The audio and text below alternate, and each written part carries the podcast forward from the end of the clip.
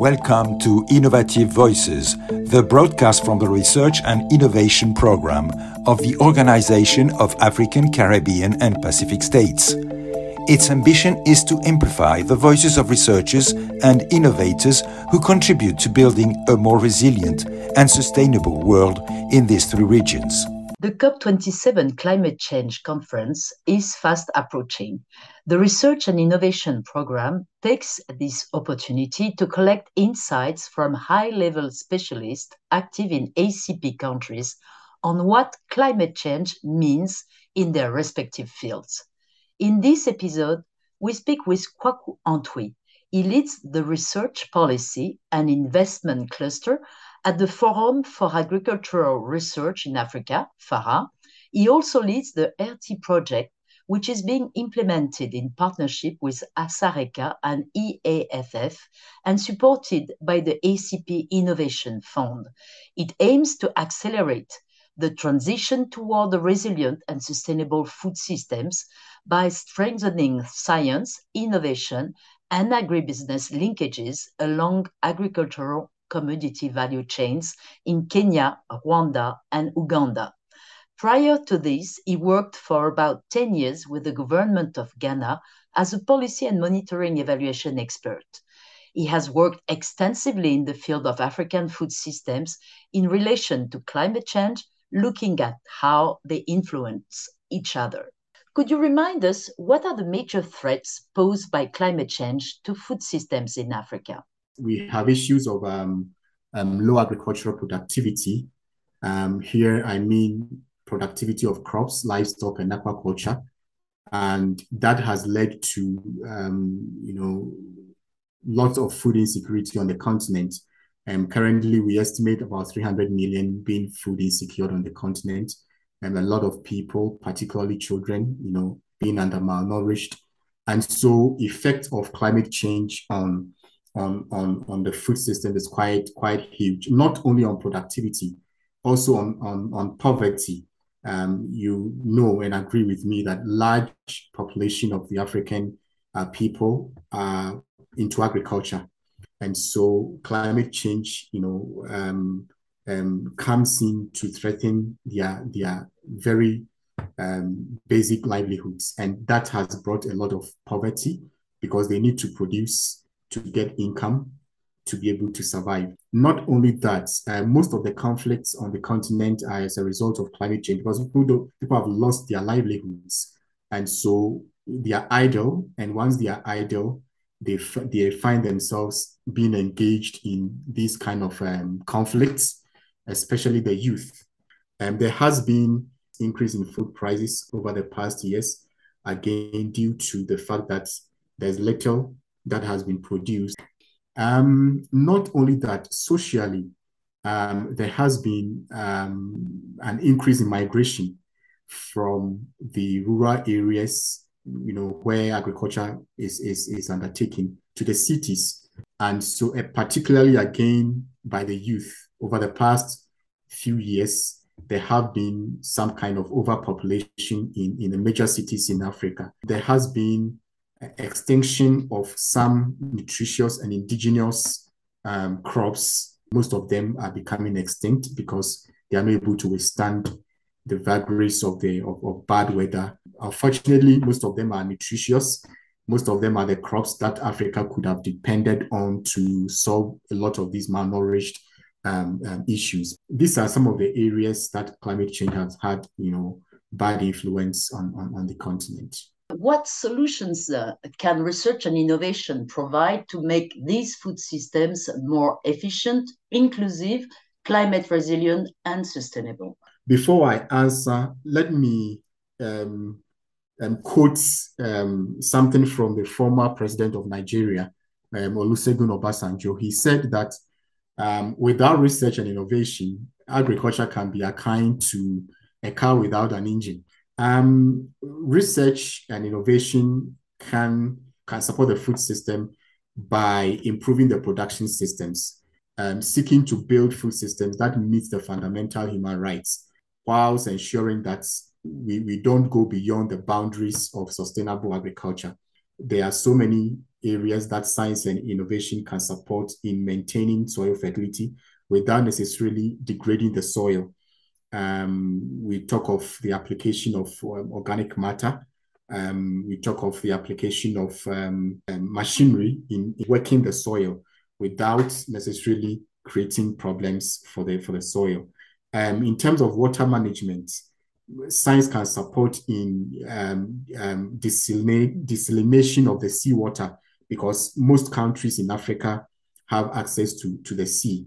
In terms of livestock and aquaculture, it can also be done by increasing production whilst reducing environmental footprints um, of livestock production. You know, livestock production is also a source of um, greenhouse gases. There are lots, there are lots um, in terms of biotechnology science and technology comes in here. We are talking of um, um, effect of climate change, and so if they, we can have crops and animals that have been produced through biotechnology um, um, processes or techniques um, that can withstand, you know, the effects of, of, of climate change.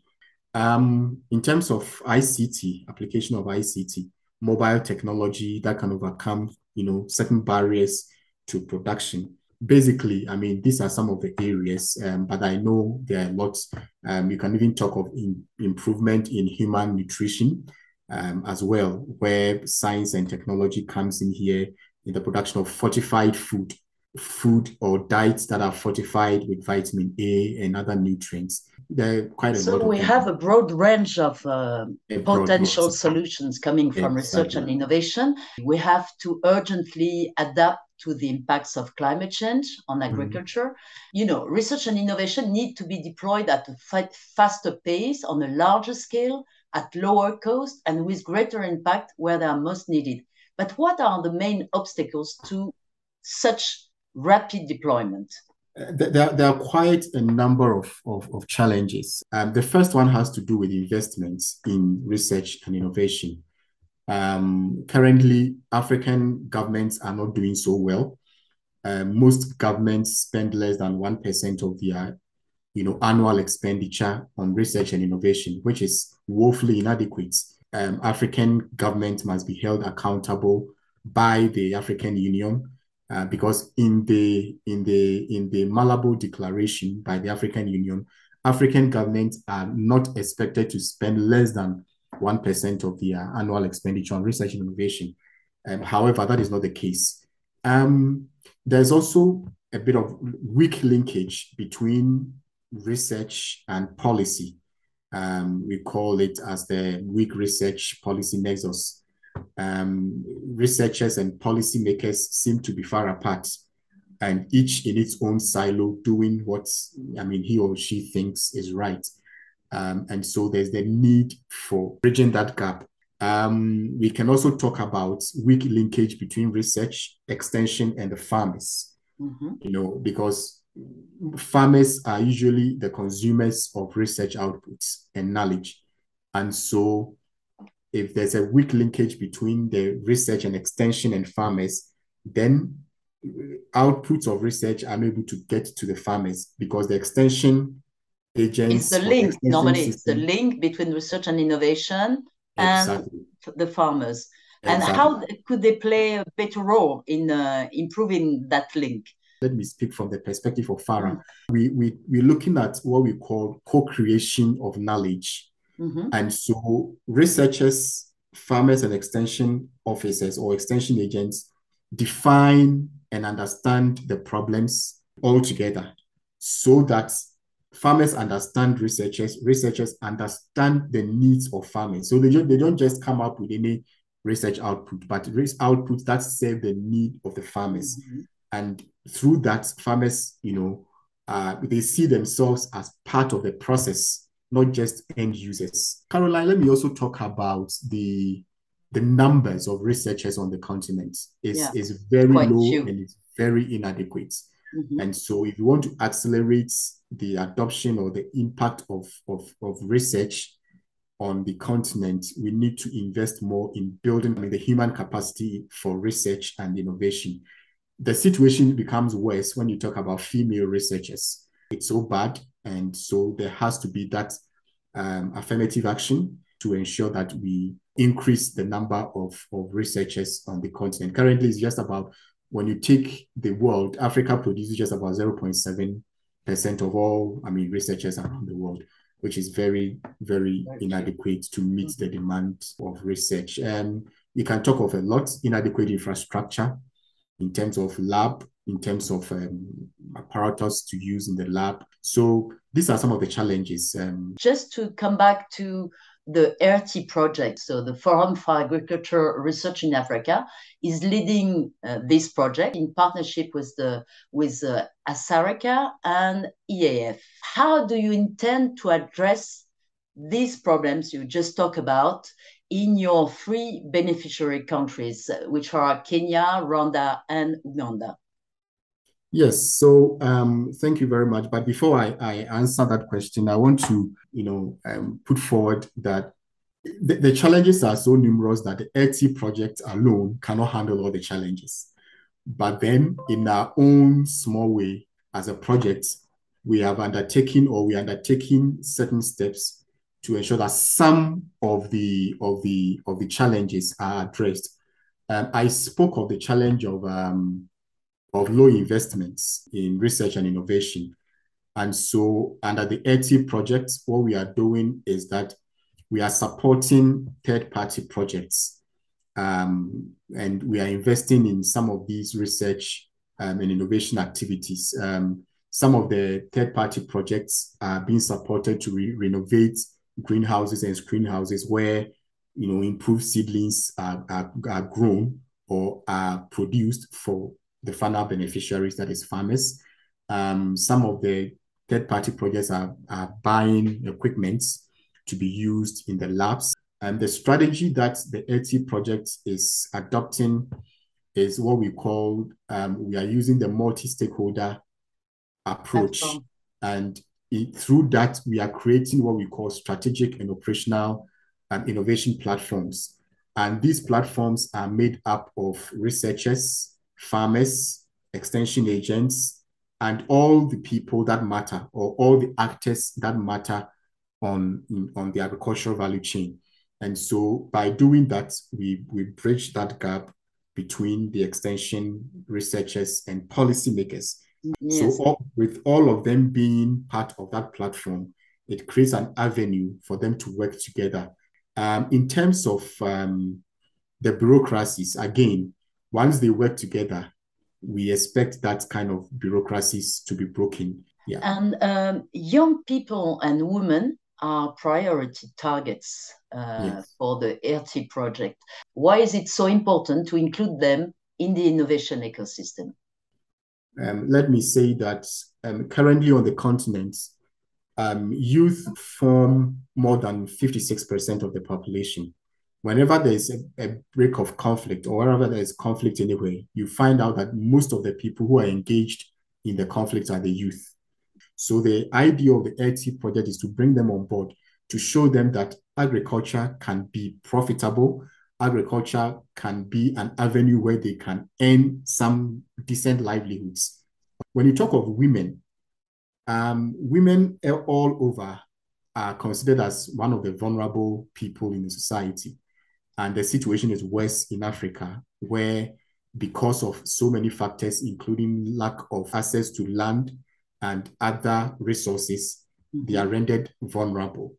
And so we think that one way to empower them um, is to bring them on board this project so that we can provide some kind of support to move them from that state of vulnerability to more empowered state. Research has shown actually that if if if women are empowered and if women are able to come out from the economic woes and the households are more become more food secured and malnutrition is something that they're able to to handle. We think that if we're able to target women and and and um, support them, then the whole society benefits. You know, their support becomes beneficial to to the, to the whole society. Interlinking climate change with the water, food, energy ecosystems nexus mm. is increasingly recognized as crucial for implementing effective adaptation strategies to climate change.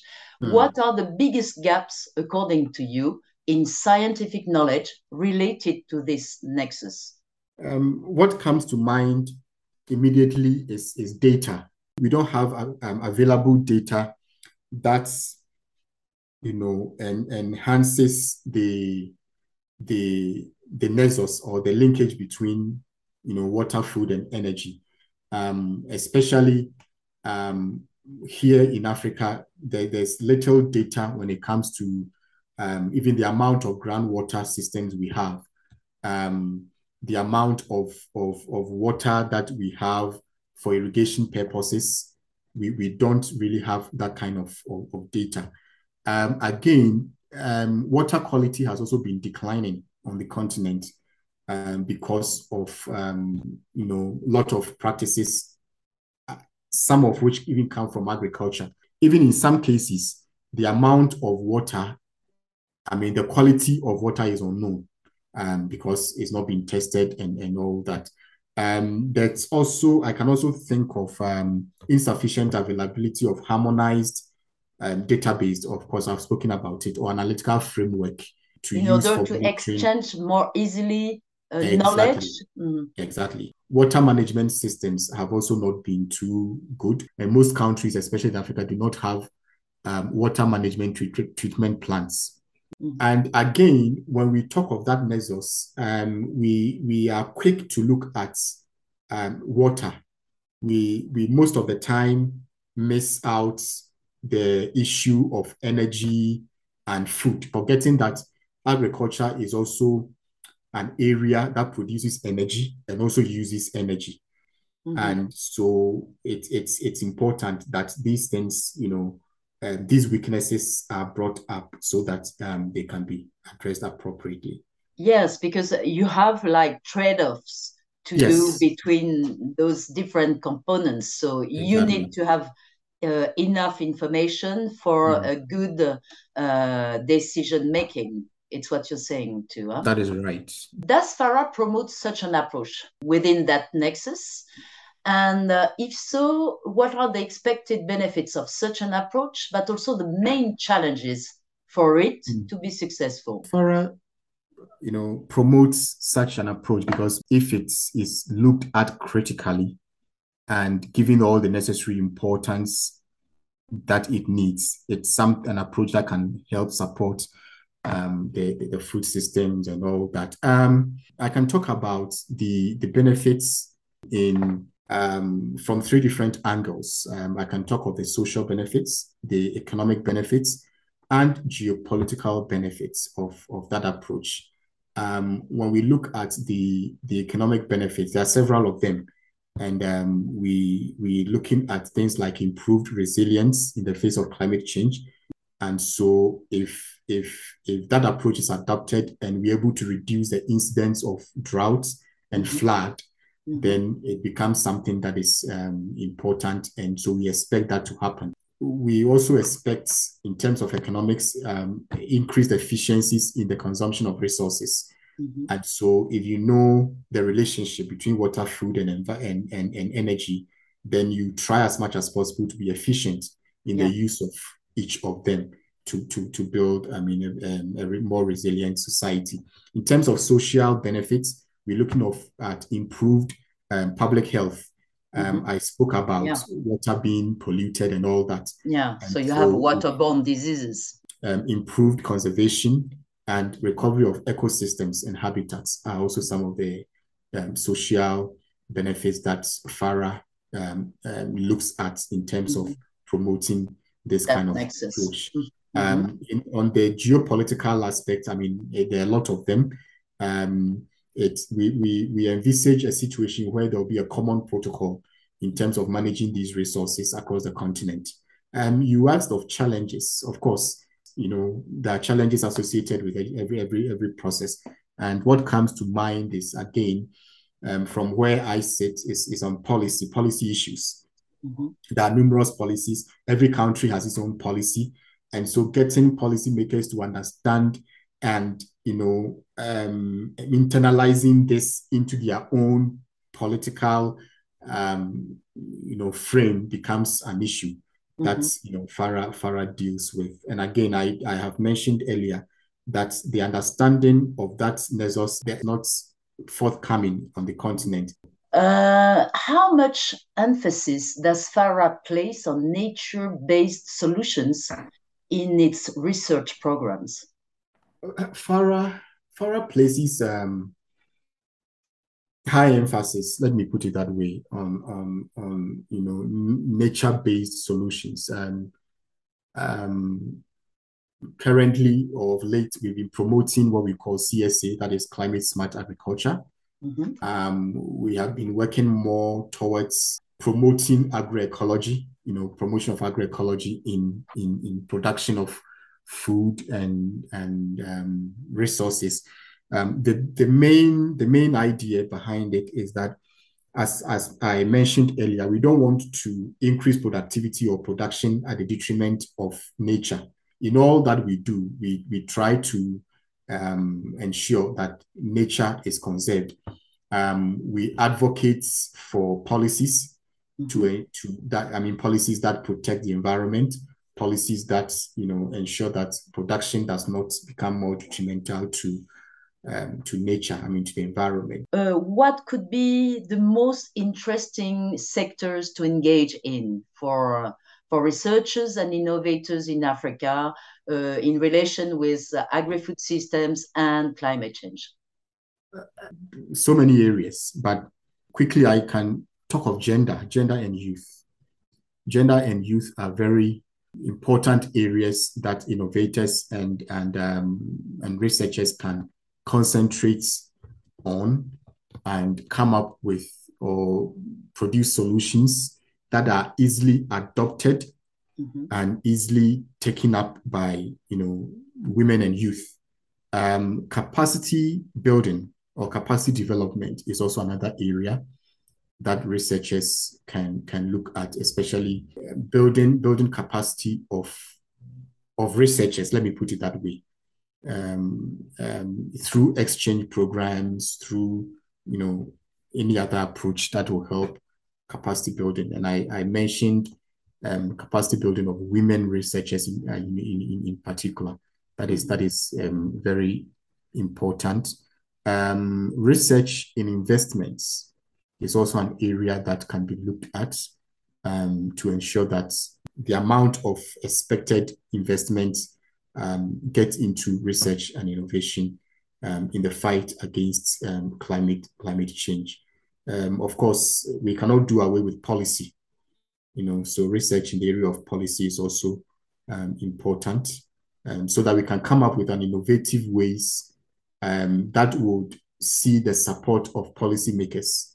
We, we should be able to look at policies that would um, um, um, bring on board you know, um, policymakers to ensure that, you know, we, we are able to promote the research outputs that we, we come up with. Um, so, I mean, these are just some few areas some, that I some examples. We can, we can and um, why is it important to value indigenous knowledge if we want to achieve more climate resilient food systems? Yes, it is important because um, um, in, indigenous knowledge um, are the the fundamentals, the building blocks on which research or new ideas, you know, come come up. And so we we look at what is existing, and then we build on to improve it. And so um, it's important that we look at indigenous indigenous knowledge first of all because um, indigenous knowledge promotes local adaptation of strategies. Um, indigenous knowledge also, you know, provides or promotes environmental conservation. again, indigenous knowledge promotes um, sustainable social relationship. Even the relationship amongst local people, the relationship between animals, plants, human beings, you know, in the ecosystem. Mm-hmm. So to create that conducive ecosystem to promote resilience, then indigenous knowledge becomes, you know, an important um, avenue of knowledge that we, we, we have to value in, in moving forward. And FARA is doing so, and uh, you have specific programs to combine, uh, for example, modern science and indigenous knowledge systems. Uh, how do you work on that? Yes, currently, let me give one, one typical example of an activity that FARA is currently undertaking. What we are doing right now is we are coming up with a compendium of indigenous food or indigenous crops on the continent, um, especially indigenous vegetables. Um, one, um, because of their high nutrients levels. Two, these are crops that are produced mostly by women. Mm-hmm. And so that it becomes an avenue to also empower um, these women. And I mentioned that most of the, them are becoming extinct. And so we are looking at how we can conserve the germplasm of some of these indigenous um, um, crops as well. And so having the knowledge of the indigenous crops and conserving their, their germplasm by, by using modern scientific approaches um, are some of the things that we do to ensure that we protect indigenous knowledge by applying modern science in, in that respect. Um, we we're also advocating for um, research into indigenous knowledge and indigenous crops, how how people use their local local and local knowledge to adapt to the current climate change issues. Mm-hmm. And so we are coming up with, with, with a research that will, or research output that would identify systems, systems of production, systems of um, doing, I mean, undertaking agriculture by local people um, in their quest to become resilient to the, the effects of, of climate change. What else would you like to add in our conversation related to climate change and agri-food systems about Africa? I think um, one thing I would say is that um, climate change is real and its effects are also real. They are there to see. And so I I wish to to to put across that it's about time that leaders on the continent, African leaders, come together to think more about the strategies. Of course, there are strategies, but we don't want to see those strategies left in documents, strategies left in on, on in, in bookshelves and on desks of people. We want to see those strategies being implemented. We want to see investments in, in our food systems. We want to see promotion of research and innovations to combat the effects of climate change. Because whether we like it or not, it is here with us and we are facing the brunt of it. And so we need to wake up and put our axes together to work and ensure that we provide a system that is more resilient in the fight against climate change.